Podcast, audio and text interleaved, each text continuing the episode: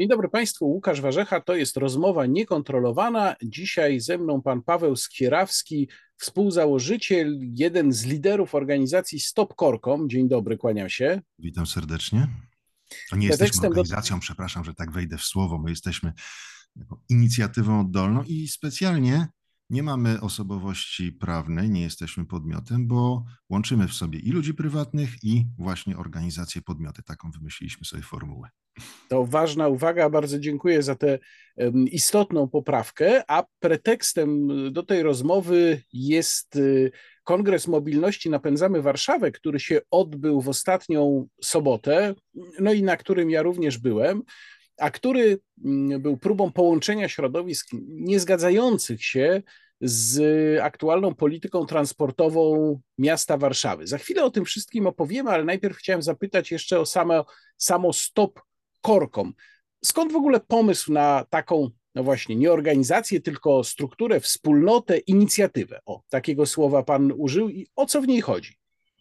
Stop korkom powstało o ile tak możemy powiedzieć, bo to powstanie mm, odbyło się na naszym spotkaniu e, po raz pierwszy na żywo z e, wieloma osobami, z którymi rozmawialiśmy do tej pory tylko i wyłącznie wirtualnie, które działały na rzecz tego, żeby wprowadzić w Warszawie pewną dozę normalności. Każdy to robił powiedzmy na swoim poletku, mm, czy to działając właśnie w jakichś organizacjach, e, które mają swoją podmiotowość, czy robił to zupełnie amatorsko, nawet też y, występując do urzędów, pisząc pisma, etc. Mieliśmy takich y, wielu entuzjastów. No i po prostu stwierdziliśmy, że razem jest łatwiej y, zmagać się z tą hydrą urzędniczą, która oplata mackami nasze miasto. No I dlatego postanowiliśmy działać razem, a nazwę Stopkorką już nawet nie pamiętam, kto rzucił, ale wszystkim się spodobała i tak została. A jaka idea za tym stoi? No bo walka z hydrą urzędniczą to jest ogólne um, pojęcie czy ogólny, ogólne założenie, ale z czym konkretnie próbujecie walczyć? Próbujemy to też w zasadzie należy powiedzieć, że ewoluowało z czasem, ponieważ na początku chcieliśmy walczyć z polityką zwęzizmu, czyli to, co widzimy wokół siebie na ulicach, że a to tutaj ulica jest zwężona, a to tu zaślepiona, a to tu są postawione słupeczki, a to tutaj jakieś progi, a to czerwone placki mm, i tak dalej, i tak dalej. Natomiast jak to zwykle bywa, im głębiej się wejdzie w las, tym więcej drzew. Okazało się, że tych pól do działania na rzecz normalności transportowej już w tym momencie nie do końca tylko transportowej w naszym mieście jest bardzo dużo i po prostu staramy się mm, działać zawsze na rzecz y, większości warszawiaków. Y, I z jednej strony pomagać im w takich y, zupełnie lokalnych czasami sprawach, typu, że gdzieś tam y, chcą zabrać miejsca parkingowe, gdzieś chcą coś zwęzić, gdzieś chcą coś zrobić innego szkodliwego, a również y, stwierdziliśmy, że to już jest najwyższy czas zadziałać na poziomie zdecydowanie wyższym, stąd też Kongres właśnie Mobilności, stąd pomysł referendum, o którym mam nadzieję chwilkę później powiemy, mm, bo działając na tym lokalnym polu, co jest też szczególnie istotne, ma bardzo ważną rolę, ponieważ zwykli ludzie, zwykli warszawiacy, którzy nie do końca zdają sobie nawet sprawę z tego, co, dlaczego i jak dzieje się w ich mieście, mm, mają poczucie braku sprawczości. To znaczy wiedzą, że na władzę można mieć wpływ raz na kilka lat przy urnie wyborczej, natomiast wyhodowano w nich poczucie, że między wyborami to praktycznie nic nie można zrobić. Ludzie mówią, a przecież oni i tak zrobią, co chcą. No właśnie nie. Mm, dlatego też e, staramy się te małe sprawy załatwiać, żeby ludzie zorientowali się i zrozumieli, że można, że da się. Da się zwyczajnie e, zrobić czasami jedną, drugą, trzecią małą rzecz, czasami trochę większą, typu zatrzymanie zwężenia Puławskiej, mm, i że nie jesteśmy skazani tylko i wyłącznie na to, co samorząd, co pan prezydent, czy co, pan, y, co panowie urzędnicy wymyślą. Nie musimy się z tym godzić, możemy przeciwdziałać i jesteśmy w stanie robić to skutecznie. A jak pan interpretuje y, y, politykę Rafała Trzaskowskiego? Jakby pan ją opisał i właściwie o co w niej chodzi? Jaki jest jej cel? Mówię oczywiście o polityce transportowej w Warszawie. Cel polityki transportowej Rafała Trzaskowskiego jest dość jasny i zresztą jemu czasami się wymyka między wierszami sformułowanie tejże, to znaczy chce pozbawić warszawiaków możliwości skorzystania z aut, ale nie wszystkich, tylko tych średnio zamożnych i uboższych, ponieważ wszystko to zmierza ku temu, żeby centrum miasta, no, takie dość szerzej rozumiane niż stricte dzielnica centrum, powiedzmy od południa do dworca południowego, e, od północy do ulicy Sokratesa, którą nam tak wspaniale ostatnio zwężono i tak dalej, było enklawą przeznaczoną tylko i wyłącznie dla osób najbogatszych, no wiadomo, jeżeli ktoś e, miałby się zdecydować na kupno bardzo drogiego mieszkania, apartamentu wręcz w centrum, no to nie chciałby za bardzo stać w korkach, tak? No, on wygodnie chciałby wyjechać ze swojego garażu, pojechać do garażu pod biurowcem, w którym pracuje, później pojechać do garażu e, pod galerią, gdzie załatwi jakieś sprawy swoje i wrócić spokojnie do domu. Na pewno nie chciałby stać w korkach i dlatego też między innymi e, ludzie zamożniejsi bardzo często wyprowadzali się pod miasto, chociażby do Konstancina. Mm, I ja to widzę tak, e, to też wynika z tego, mm, co y, jak zastanawiałem się nad tym jeszcze sporo, z 8-10 lat temu, kiedy to się wszystko zaczęło. O co może w tym wszystkim chodzić? No i po prostu wszystkie nitki prowadzą do tego, że jak zwykle, jak nie wiadomo o co chodzi, to chodzi o pieniądze. I zwyczajnie, zresztą to, co widzimy, ta gentryfikacja przeprowadzana momentami w sposób po prostu radykalny, to jest mało powiedziane zabójczy dla miasta, nawet y, wręcz nie, nie bałbym się tego stwierdzenia użyć. No to kilku warszawianistów też mówi o tym wprost, że ta, ten poziom gentryfikacji, który jest teraz przeprowadzany, jest zwyczajnie zabójczy dla tkanki miejskiej. Mm, sprowadza się do tego, żeby właśnie ściągnąć osoby najbogatsze czy firmy, które chcą y, przenieść się w jakieś inne miejsce do centrum. Wiadomo, to się wiąże z wyższymi przychodami miasta. No i dlatego z nas trzeba te ulice wyczyścić. Tylko, no, że jest dobrze, to głęboko niesprawiedliwe.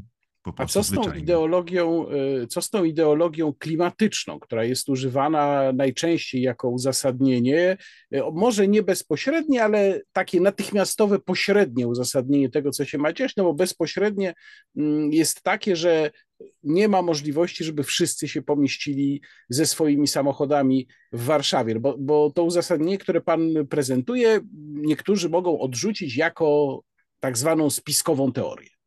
No tak, tak, tylko że z tym, że wszyscy się nie zmieścimy, to też nie jest do końca tak. Bo jeżeli na przykład byśmy chcieli wierzyć praskiemu radnemu Scholzowi, to już w tym momencie warszawiacy posiadają więcej aut niż nas jest w ogóle. No, czyli jakoś się już mieścimy. E, ale oczywiście radny Scholz zmyśla, ponieważ, e, czy może nie zmyśla, to jest źle, źle, źle użyte słowo, żeby się nie przyczepił. E, manipuluje, ponieważ bierze dane z CEPIK-u, czyli z Centralnego Rejestru Pojazdów i Kierowców, i tam po prostu figurują z jednej strony martwe dusze, typu w całej Polsce mamy ileś tam dziesiąt y, syrenek porywaczek tymi z drzwiami otwieranymi w drugą stronę, ileś tam jakichś maluchów, Wartburgów, etc. Wiadomo, że te samochody najprawdopodobniej nie istnieją albo dogorywają gdzieś tam w jakimś kącie. Z drugiej strony w Cepiku widnieją wszystkie samochody, które są y, dostarczane w leasingu czy na kredyt przez instytucje, które mają swoje siedziby w Warszawie i one w ogóle tutaj u nas nie jeżdżą.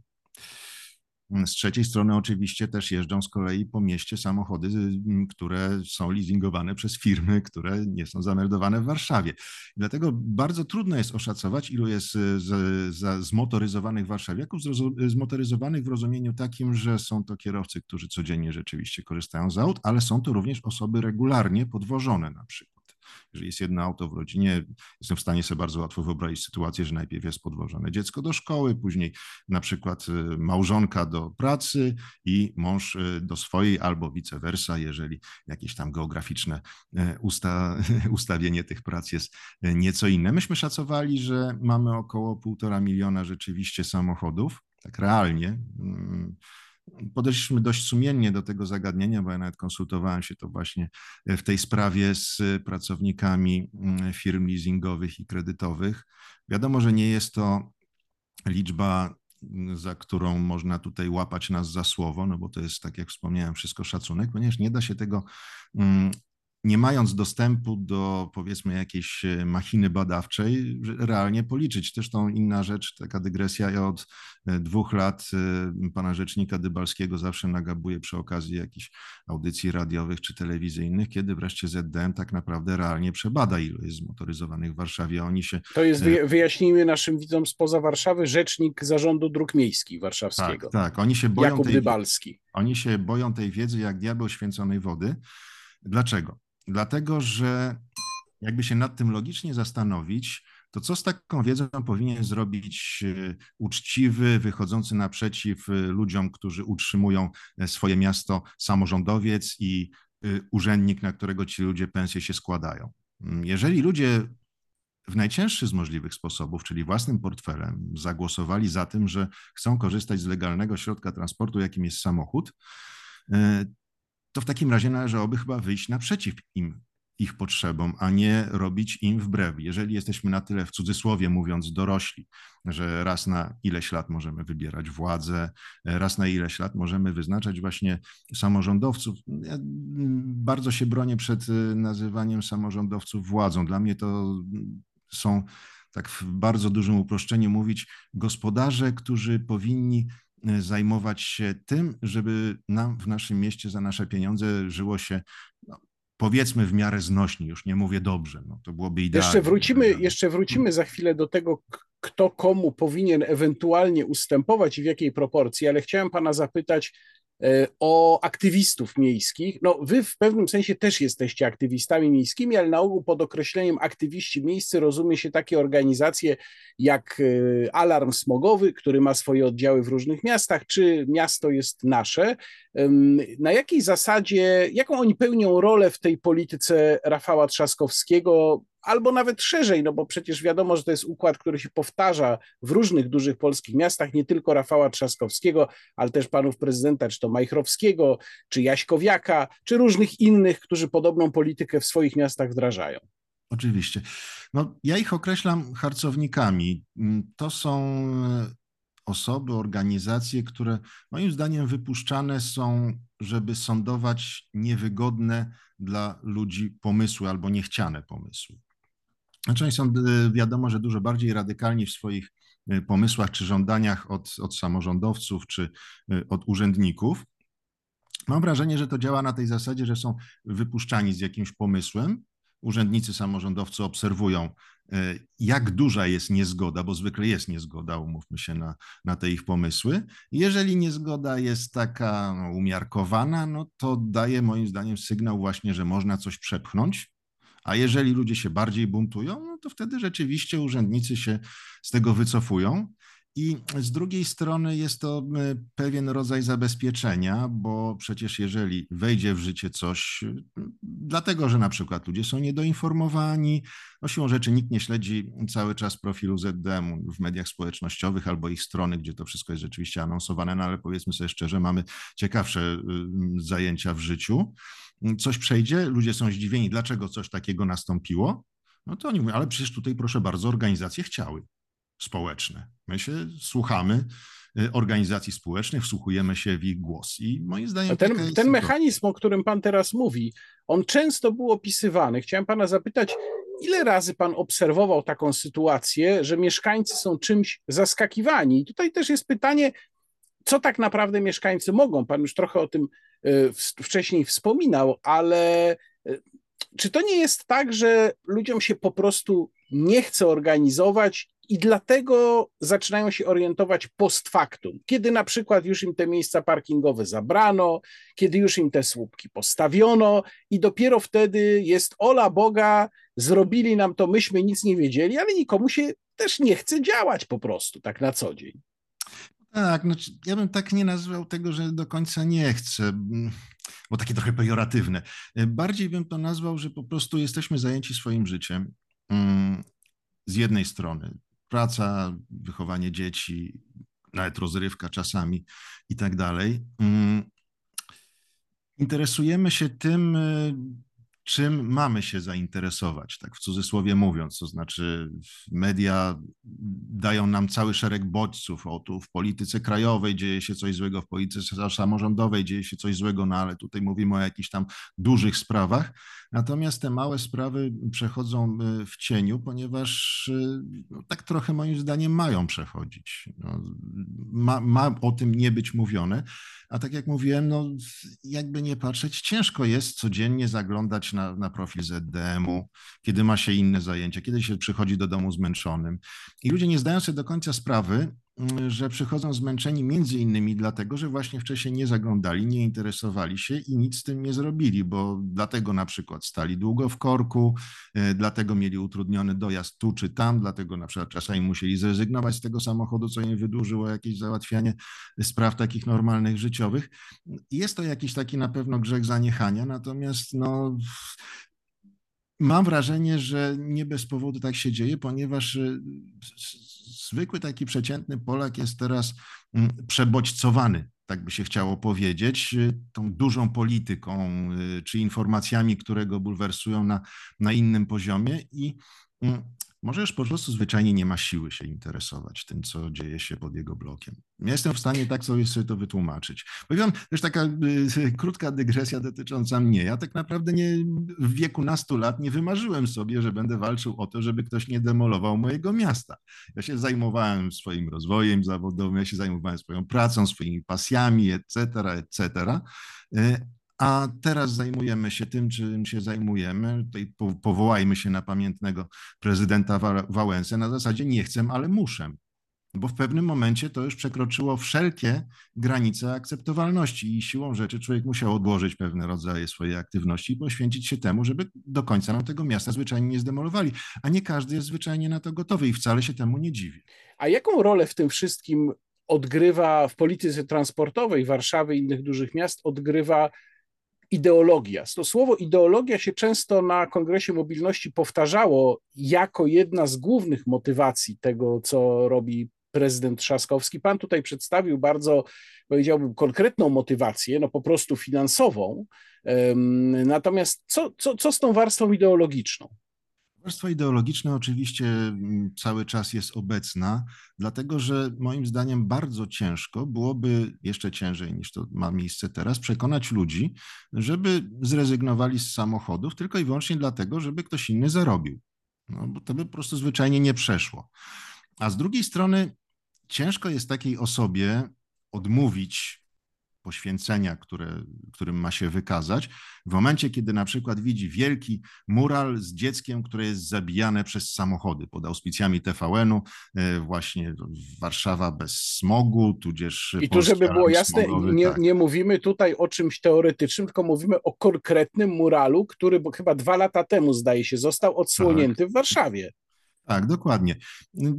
Ja osobiście, to co zresztą już mówiłem na kongresie, dla mnie obrzydliwstwem jest wykorzystywanie wizerunku dzieci i w ogóle dzieci w jakikolwiek sposób e, w tej, no, chyba w walce, bo to już nawet wytoczyli nam w, w, Muzeum przecież Sztuki Nowoczesnej walkę o ulicę, no ale to może kiedy indziej do tego wrócimy. W każdym razie mm, bez tego motywu ideologicznego moim zdaniem to by nie przeszło zwyczajnie. Dlatego w ludziach budowana jest świadomość, że y, pan jeździ samochodem prywatnym, to pan zabija to dziecko z muralu.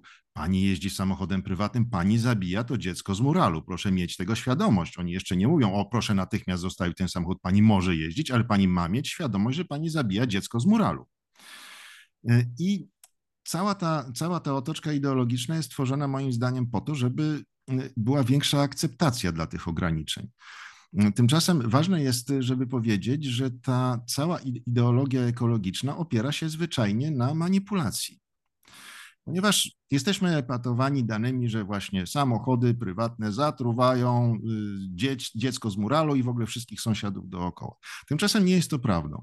Mm, dlaczego można było do tej pory bezkarnie uprawiać taką ekologistyczną narrację? Ano dlatego, że w całej historii motoryzacji nie było możliwości sprawdzenia, jaki jest realny wpływ y, aut prywatnych, ich ruchu na zanieczyszczenia. Nie było takiej sytuacji do roku 2020, kiedy no, mniej więcej rok temu na wiosnę wprowadzono nam ścisły lockdown, zamknięto nas w domach, nie mogliśmy opuszczać ich bez istotnego powodu i rzeczywiście, jak wykazują... Przepraszam, trzy, trzy lata temu, to już trzy, trzy lata, lata, tak, temu. Tak, tak, przepraszam, trzy lata temu, słusznie. Czas szybko leci. Tak, no właśnie, właśnie. To, to, to, też tak sobie pomyślałem w tym momencie. Y, I ruch rzeczywiście zamarł, bo mm, dane, które pozyskaliśmy, a konkretnie y, Stowarzyszenie Lubię Miasto pozyskało od, y, od liderów, do, którzy dostarczają rozwiązania dla mobilności typu Google i Apple, świadczą o tym, że w Warszawie ruch spadł o około 80%. To jest bardzo dużo. No, praktycznie, jeżeli zostaje jedna piąta ruchu, no to jak pamiętamy ulice, ulice były praktycznie puste. Jak to się, y, jak to, jakie to miało odwzorowanie, jeżeli chodzi o poziom zanieczyszczeń? Otóż praktycznie żadne. Poziom pyłów zawieszonych praktycznie w ogóle nie zmalał. Y, poziom tlenku węgla prawie w ogóle nie zmalał. Jedynie o 8% y, spadło zanieczyszczenie NO2, czyli dwutlenkiem azotu. Przypomnijmy, 80% 8%. Czy to jest warte? No moim zdaniem nie. I tutaj ci wyznawcy ekologizmu bardziej radykalnie oczywiście ukuli teorię, że ponieważ ruch był mniejszy, to samochody jeździły szybciej, w związku z tym podbijały więcej pyłów. Zostawmy ich z tą teorią. Ale ci bardziej rozsądni stwierdzili, no dobra, z pyłami nie, nie, nie pykło, to przypomnieli sobie właśnie o dwutlenku azotu i państwo dwutlenkiem azotu trujecie dziecko z muralu. No i tutaj z kolei inicjatywa Stop Korkom e, wzięła temat e, na warsztat, jak to się potocznie mówi. Mm, uzyskaliśmy od NASA dane dotyczące e, właśnie zanieczyszczenia NO2 nad Polską i Europą. Tylko, że tutaj z kolei mm, porównujemy rok pandemiczny 2020 i dwa lata kolejne. Ciężko jest moim zdaniem dyskutować z danymi dostarczonymi przez największą światową agencję kosmiczną, ponieważ no, chyba nikt nie ma większego doświadczenia w badaniu różnych zjawisk z poziomu satelitarnego niż oni.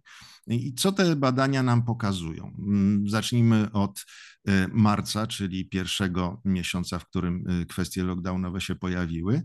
Tutaj y, żeby było śmieszniej, w roku pandemicznym w 2020 mieliśmy nawet wyższy poziom stężenia dwutlenkiem azotu nad Polską niż e, w roku ubiegłym. Natomiast najwyższy był w roku 2021. Taka ciekawostka. E, w kwietniu, kiedy ruch rzeczywiście maksymalnie zamarł, rzeczywiście w roku pandemicznym poziom zanieczyszczeń dwutlenkiem azotu był nieco niższy niż w roku ubiegłym, ale to nie były duże różnice. Nie wiem, czy będziemy mogli pokazać tablice, e, które przygotowaliśmy na tą, e, na tą okoliczność. Tak, mm. mamy taką możliwość i widzowie je zobaczą.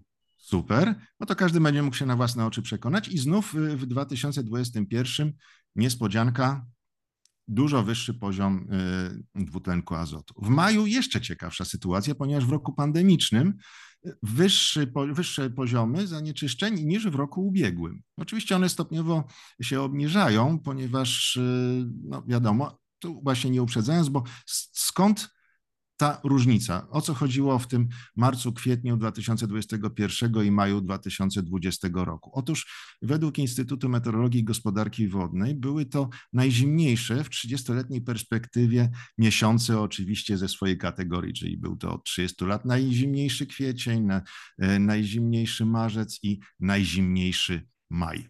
O co chodziło? Chodziło oczywiście o grzanie.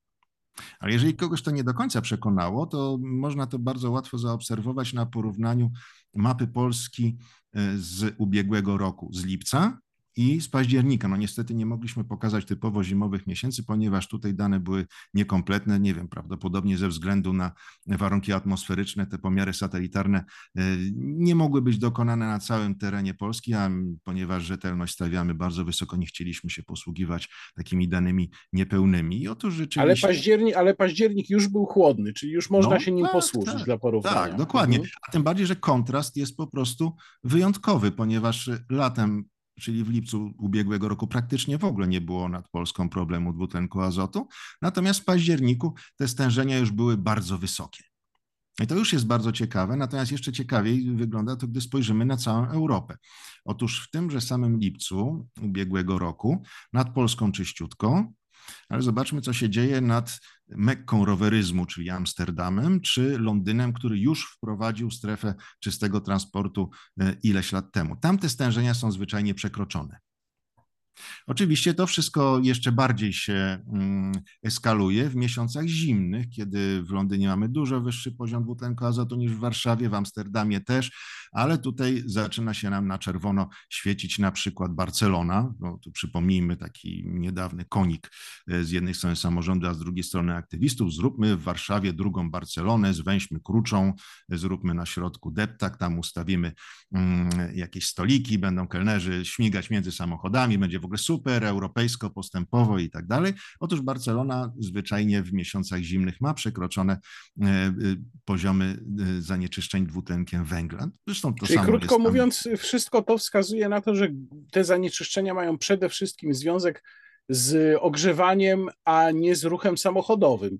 Tak, Ale chciałem tak. Y, zapytać o jeszcze jeden argument, który się z tej przeciwnej strony pojawia. Mianowicie słyszymy, że samochody zajmują nieproporcjonalnie dużą, no przepraszam, używam po, mhm. pojęcia samochody tak, jakby one były autonomicznymi organizmami, ale tak to przedstawiają aktywiści antysamochodowi, że samochody zajmują nieproporcjonalnie dużą część przestrzeni i trzeba doprowadzić do, mm, cytuję, sprawiedliwego, sprawiedliwego podziału tej przestrzeni, a sprawiedliwy podział to jest taki, kiedy na przykład rowery mają tyle samo miejsca, co samochody.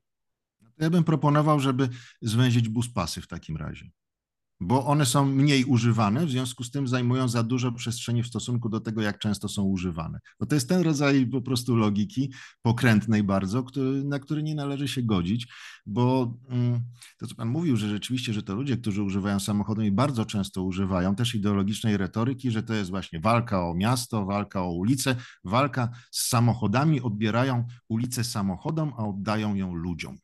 Jakby rzeczywiście te samochody żyły własnym życiem albo były jakimiś najeźdźcami z kosmosu, którzy nas tutaj napadli, oblegają teraz Warszawę i trzeba jakoś z nimi tam, z nimi tam walczyć. No, logicznym jest, że jeżeli rower ma wymiary takie, jakie ma, samochód ma takie, jakie ma, mm, które wynikają no, po prostu z uwarunkowań technicznych, to no, jakby nie patrzeć, trzeba zapewnić tym samochodom możliwość poruszania się, a jeżeli by zwęzić wszystko, no to zwyczajnie one poruszać się nie będą mogły. Ale tu jeszcze zwróćmy uwagę na, taki, na taką jedną ciekawostkę, ponieważ siłą rzeczy zwykłym rowerem nie da się przewieźć za dużo towarów, nie da się przewieźć dzieci, jeżeli mamy ich więcej.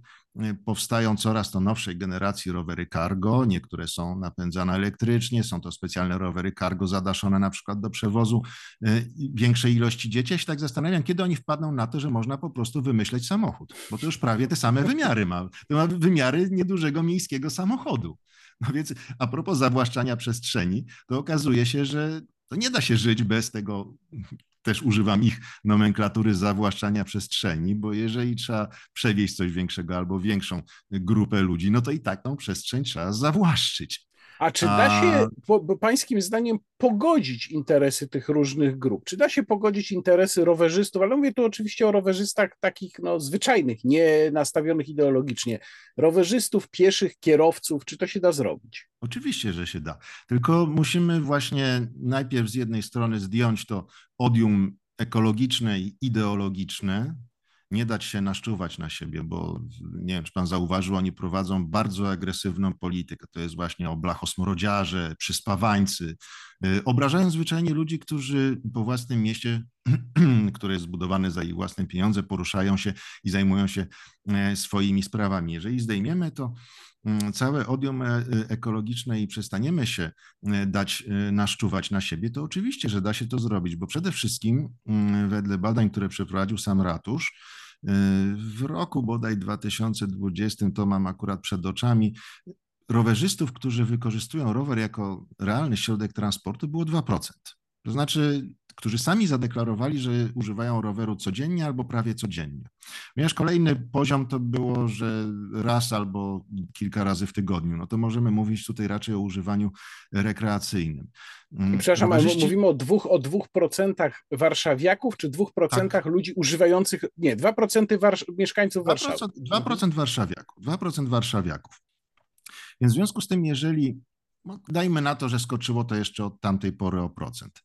Jeżeli mówimy o 3% warszawiaków, którzy używają rzeczywiście roweru jako środek transportu, to wystarczy rzeczywiście połączyć tą istniejącą sieć y, ścieżek rowerowych i myślę, że każdy będzie z tych 2% czy 3% w stanie dotrzeć tam, gdzie by chciał, a natomiast y, rowerzyści typowo rekreacyjni naprawdę nie potrzebują jeździć po centrum. No co to za rekreacja jeździć po centrum? Albo po jakichś uliczkach, które na przykład były dwukierunkowe, a teraz y, zrobiono jakieś tam esowania, postawiono jakiś ogródek, y, wyznaczono z jednej strony ścieżkę, z drugiej kontraruch, zrobiono ulicę jednokierunkową. No co to jest za rekreacja tamtędy jeździć? Mamy wspaniałe ścieżki rowerowe, łącznie z tą taką najstarszą, którą ja pamiętam jeszcze z dzieciństwa, taka quasi ścieżka rowerowa, która biegła wzdłuż drogi do Powsina, która cieszyła się bardzo dużym wzięciem, bo tam rzeczywiście rodziny w weekend wyjeżdżały rowerami. No, nadal się cieszy. Mówię, no, mówię tak. to jako rowerzysta rekreacyjny właśnie, no że tam zawsze, no. zwłaszcza w weekendy są rzeczywiście tłumy. To porozmawiajmy teraz o inicjatywie, od której zaczęliśmy, czyli o mm, Kongresie Mobilności i o tym, co zostało ogłoszone, a został ogłoszony projekt y, referendum, przy czym y, no, właściwie on został ogłoszony z takim od razu, z taką od razu myślą, że najprawdopodobniej wniosek, pod którym można się podpisywać, a w opisie linku znajdą Państwo, w opisie filmu znajdą Państwo link do tabeli do zbierania podpisów, że ten wniosek skierowany do Rady Warszawy zostanie przez Radę Warszawy najprawdopodobniej odrzucony. No, czyli o co tutaj chodzi? Jak, jaki tu jest plan polityczny na to, żeby doprowadzić do referendum? W referendum ma być sześć pytań, które mają ograniczyć właśnie tę antysamochodową politykę Rafała Trzaskowskiego. Jaki tu jest plan? Znaczy ja nie nazwałbym tego szumnie planem politycznym, rzeczywiście polityczny w odniesieniu do, do, do, do polityki, jeżeli mówimy o polityce transportowej, ponieważ... No, to też jest polityka, to, to mam na myśli, mówiąc, że to jest zarządzanie miastem jest rodzajem polityki, prawda? Ale tak, ale już chcieliśmy abstrahować od tej wielkiej polityki, bo to tak nie partyjnej. Wiadomo, że nie no mówimy o polityce no partyjnej. To, to, to, dotyka zarówno wyborców jednej, jak i drugiej największej partii, jak i tych wszystkich pozostałych mniejszych, albo i tych niezdecydowanych, prawda? Dotyka to w równym stopniu. Plan jest taki, żeby rzeczywiście e, złożyć podpisy pod e, wnioskiem do Rady Miasta, żeby najpierw po prostu zwyczajnie spróbować rzecz załatwić po ludzku. No, taki jest tak naprawdę pierwszy tryb, jeżeli chce się administracyjny, jeżeli chce się wystąpić e, o referendum, to najlogiczniej jest to zrobić prosząc radnych, przedstawicieli naszych, teoretycznie, w Radzie Miasta, żeby oni to po prostu zwyczajnie ogłosili może się zdarzy, że rzeczywiście po raz pierwszy od dłuższego czasu wyjdą naprzeciw mieszkańcom, to wtedy będzie na pewno dla nich duży plus. Ja radziłbym na ich miejscu przemyśleć te, tak, taką, a nie inną decyzję, ponieważ wiadomo, że za rok zbliżają się wybory samorządowe. Ja myślę, że mieszkańcy Warszawy by zapamiętali, że ktoś chciał wyjść naprzeciw ich żądaniom i rzeczywiście wprowadzić rozwiązanie naprawdę najbardziej demokratyczne, bo do tej pory rzeczywiście było tak na Radzie Miasta, że nawet zamykano nam zwyczajnie usta. Po prostu radni widzieli, że siedzimy, że chcemy zabrać e, głos w jakiejś drażliwej kwestii. W tym momencie wychodził mm, jeden z przedstawicieli e, partii, która w tym momencie rządzi w Warszawie i składał wniosek o zamknięcie dyskusji i wniosek ten oczywiście głosami radnych tejże partii był natychmiastowo przegłosowywany, a my mogliśmy zostać z rozdziawionymi ustami najwyżej. I tak do tej pory wyglądała demokracja, więc myślę, że po tych blamarzach, które miały dwukrotnie miejsce na Radzie Miasta, teraz radni mieliby szansę zachować się zwyczajnie e, bardzo demokratycznie i proludzko. Jeżeli nie będą chcieli tego zrobić, to po prostu z przełomem roku zwyczajnie złożymy wniosek o rozpisanie referendum, zbierzemy wymaganą liczbę podpisów i to referendum przeprowadzimy. Dlaczego to, to już będzie, to już, żeby było jasne, będzie inny tryb niż wniosek do Rady Miasta.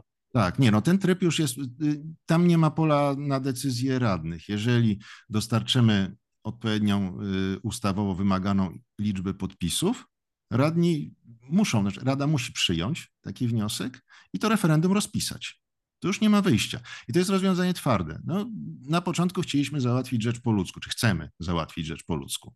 Jeżeli nie będzie się dało, sięgniemy po ten najbardziej arbitralny środek, który pozostaje mieszkańcom do dyspozycji, czyli właśnie referendum. I ja bym się sugerował radnym zastanowić dwa razy nad decyzją dotyczącą tegoż wniosku, który złożymy, ponieważ mam nadzieję, że mają świadomość, że z przełomem roku zmienia się, zmieniają się przepisy dotyczące referendum lokalnego i miejcie Państwo świadomość, że jeżeli musimy zebrać o połowę mniej podpisów, mamy na to dwa razy więcej czasu i na dodatek frekwencja, która powoduje, że referendum jest ważne, została obniżona, zostanie obniżona o połowę, to my to Wam to referendum zrobimy i my je wygramy. Więc albo teraz będziecie z nami rozmawiać po ludzku, albo po prostu i tak Wam zwyczajnie to referendum zrobimy. No niestety sytuacja wygląda jak wygląda, ponieważ jak wspomniałem, została nam wytoczona ta walka o ulicę za nasze pieniądze. Robicie Państwo swoją politykę bezwzględnie, bo trzeba jasno powiedzieć, że konsultacje, na które nas zapraszacie, są zwyczajnie fikcyjne, ponieważ na żadnych z tych konsultacji nie możemy powiedzieć, że jakiegoś rozwiązania nie chcemy. Ja też uczestniczyłem e, często w tych konsultacjach, teraz trochę rzadziej, bo szczerze mówiąc, zwyczajnie po prostu nie chcę się denerwować. Jeżeli ja mam iść na konsultacje, i nie dziwię się, że ludzie też nie do końca chcą w tym uczestniczyć, ale jeżeli ja mam iść na konsultacje dotyczące na przykład strefy czystego transportu i ja nie nie mogę powiedzieć, że ja nie chcę strefy czystego transportu, tylko ja mogę najwyżej wyrazić swoje zdanie na ten temat, jak bardzo chciałbym, żeby strefa czystego transportu mnie dotknęła. Ja mówię specjalnie dotknęła, ponieważ mm, pan Bartosz Piłat y, z Polskiego Alarmu Smogowego, którego został przez miasto zatrudniony jako ekspert na, y, na jednych z konsultacjach, sam wręcz powiedział, że ten obszar jest taki, a nie inny, żeby dotknął jak największej ilości powiedział samochodów, czyli znowu stosowana jest ta e, retoryka konfrontacyjna. Więc ja mogę tam wyrazić swoje zdanie, czy nie wiem, powalczyć o to, żeby na przykład granica przebiegała na tej ulicy, a nie na tej, może gdybym akurat przy niej mieszkał, to coś by mi zmieniło, ale co do zasady, że nie będę mógł przejechać przez centrum własnego miasta, załatwić tam jakichś spraw i tak dalej, to to nic nie zmieni.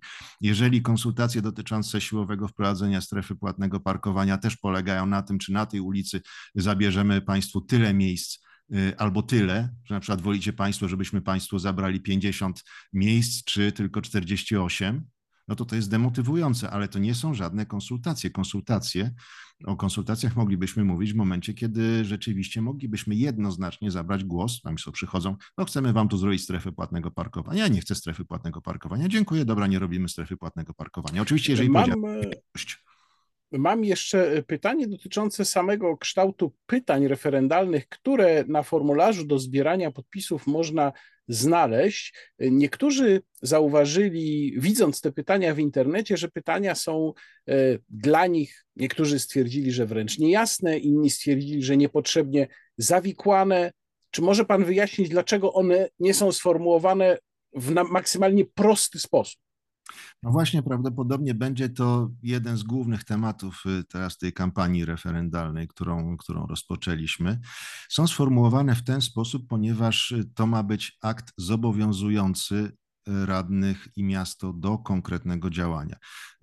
Treść tych pytań była konsultowana z prawnikiem.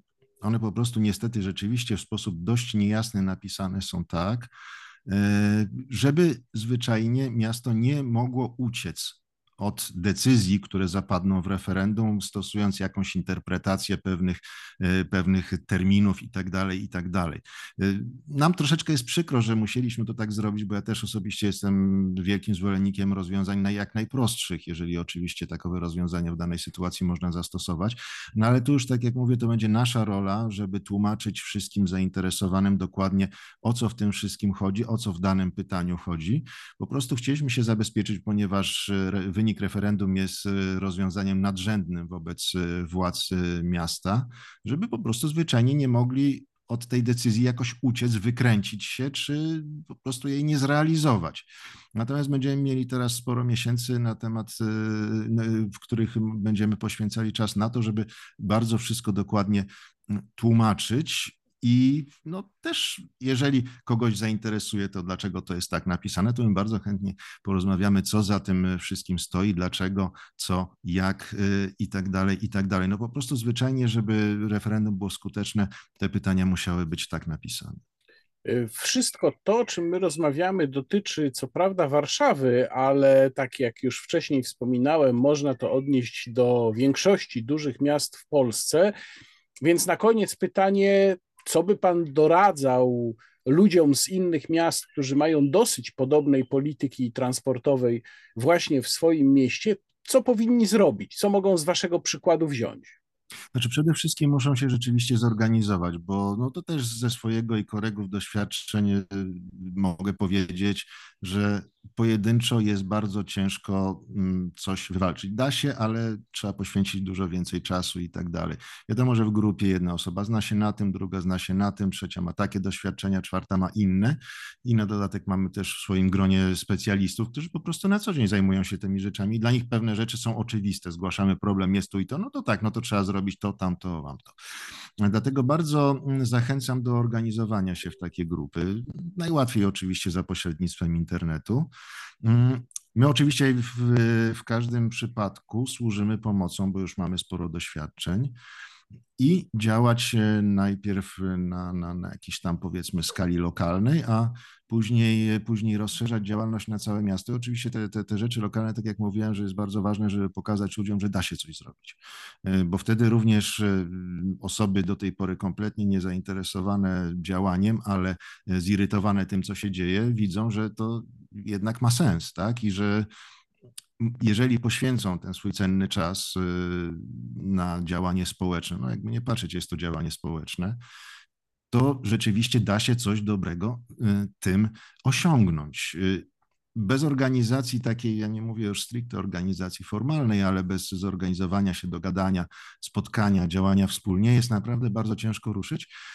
No już tutaj teraz na własnym przykładzie wiemy, że jeżeli, jeżeli ludzie się zorganizują, to działać są w stanie e, dość skutecznie i tak jak mówię, no w każdej chwili mm, służymy pomocą e, podzieleniem się doświadczeniami. Tych miast jest bardzo dużo, bo my już nawiązujemy oczywiście i z niektórymi miastami już nawiązaliśmy współpracę z Łodzią chociażby, z Krakowem, ale no to samo dzieje się w Gdańsku. Tam jest jeszcze trochę za mało ludzi, żeby to jakoś ruszyć.